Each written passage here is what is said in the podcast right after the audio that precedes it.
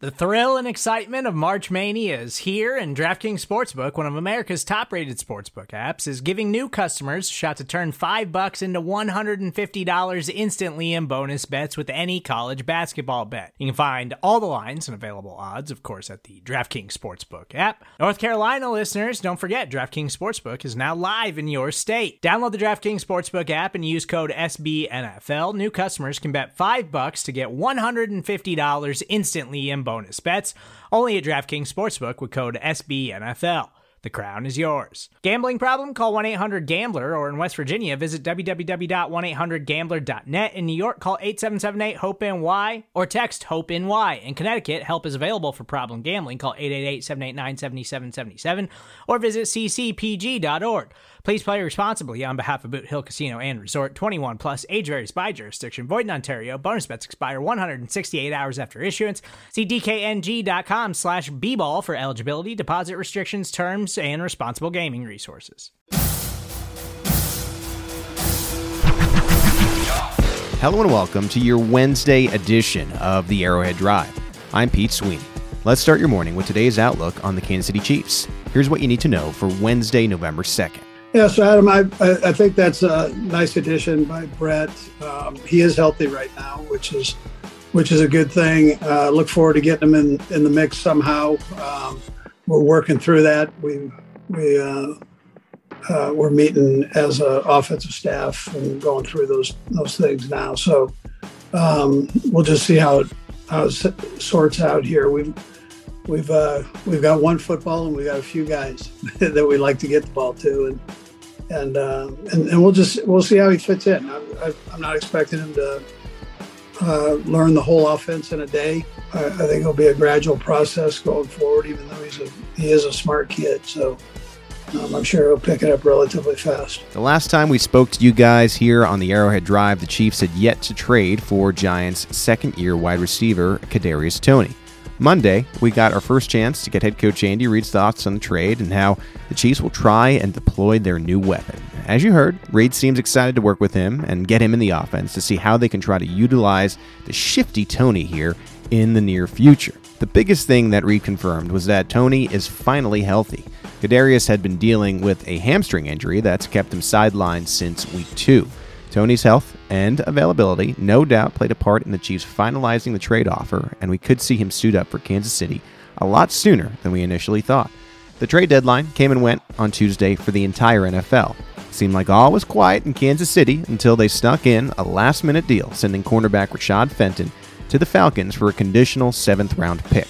The move clears $1.4 million in cap space. They also activated rookie cornerback Trent McDuffie, so the Chiefs Secondary moving forward will consist of Sneed, McDuffie, Jaylen Watson, and Joshua Williams. While the Chiefs snuck in that last minute deal, the rest of the NFL was on fire all day, with a record setting 10 trades on deadline day. Here are the biggest moves to know around the AFC. The Baltimore Ravens traded a second and fifth round pick to the Chicago Bears for all pro linebacker Roquan Smith. The Broncos were sellers at the deadline, shipping pass rusher Bradley Chubb to the Miami Dolphins. Miami sent the 49ers' first round draft pick, which they acquired in the Trey Lance deal, a 2024 fourth, and running back Chase Edmonds to Denver for Chubb, and a 2025 fifth round pick. They weren't done yet as they sent a 2025 round pick to the 49ers for running back Jeff Wilson. Neither was Denver, as they traded for Jets pass rusher Jacob Martin. Denver gave up a fourth round pick in 2024 in exchange for a 2024 fifth and Martin. The Steelers were also busy in the AFC, trading wide receiver Chase Claypool to the Bears for a second round pick and swapping late round picks to acquire Commanders cornerback William Jackson III. The Jaguars decided to get in on the action, but not sell like many had speculated. They actually added Falcons wide receiver Calvin Ridley in a complicated trade that could wind up accounting to significant draft capital. Ridley is currently serving that suspension and will not play this year, but could be big for the Jags next season. Right at the deadline, the Buffalo Bills managed to acquire running back Nyheim Hines from the Indianapolis Colts. The Bills sent back running back Zach Moss and a conditional sixth round pick in exchange for the pass catching back. Part I like the best is uh, they've made improvement every week. They're getting on the same page with the quarterback every week and uh, a little bit better every week. And, and so I, I think um, you know, I, I, like what I'm seeing there. I, I, like the strength in which Juju's playing with the speed in which Marquez is playing. So, um, and then obviously um, with Mecole, he's been doing he's been doing a lot of different things for us and, and doing them doing them well. Yeah, back to Toney, the Chiefs highlight of the trade deadline. He now works into an already deep group of Chiefs pass catchers. If you'd like to see more of what Toney can bring to the Chiefs offense this year, you can find our film reviews at arrowheadpride.com. While we spent a lot of time dissecting this group over the offseason, they've done more than surpass expectations for the Chiefs' first seven contests. This offense leads the NFL in points per game, and the Chiefs currently have two pass catchers in Travis Kelce and Juju Smith Schuster, who could easily surpass 1,000 yards on the season. What's been more impressive is the way Kansas City has truly spread the passing game around into kind of a committee approach at the position. They currently have eight different pass catchers who have seen double digit targets on the year and six different pass catchers who have double digit receptions. Patrick Mahomes continues to spread it around across the field, and the addition of a healthy Toney to this already impressive group only brings one more weapon to the table.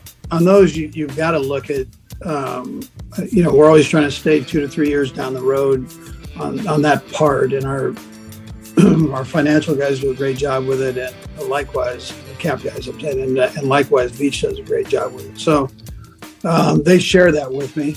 Uh, uh, you know, it's my responsibility to get these guys to uh, incorporate it, and so that's kind of where my energy goes. But they do they do have a plan there and they do talk to me about that. It's been apparent for quite some time that Chiefs general manager Brett Veach always has his eyes on the future while doing an impressive job of building for the here and now.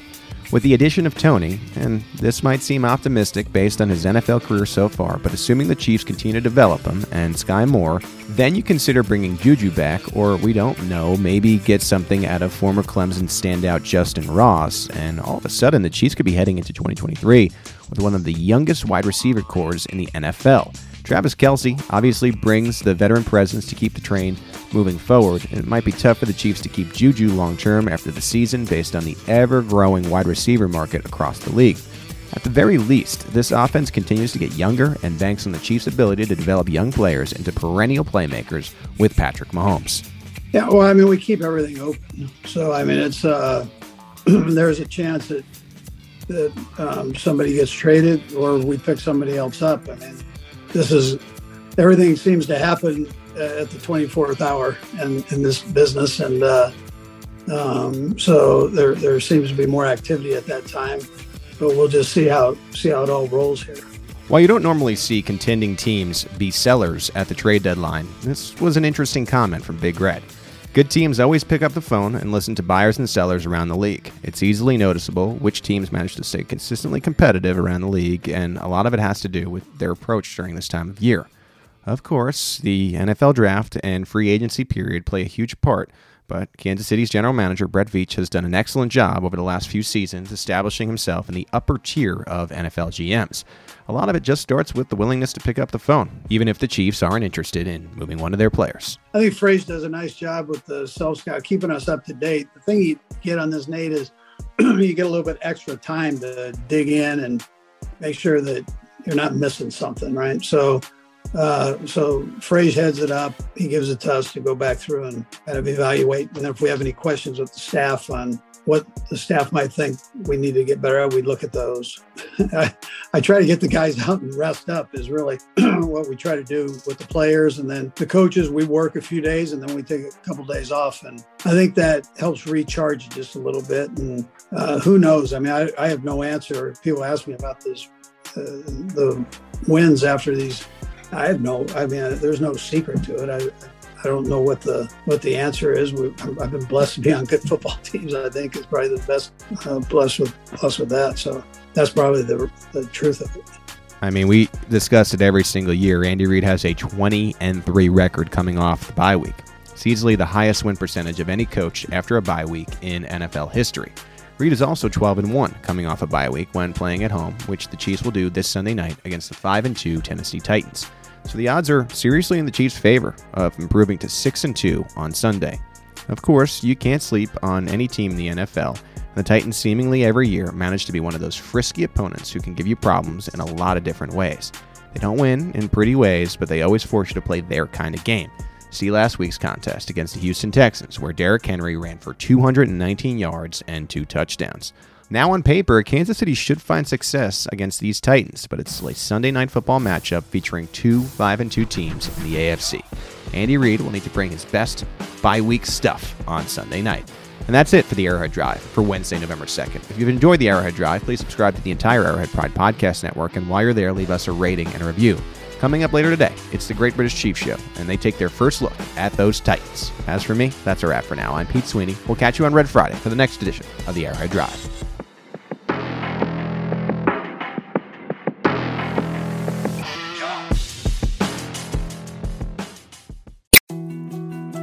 More to dos, less time, and an infinite number of tools to keep track of.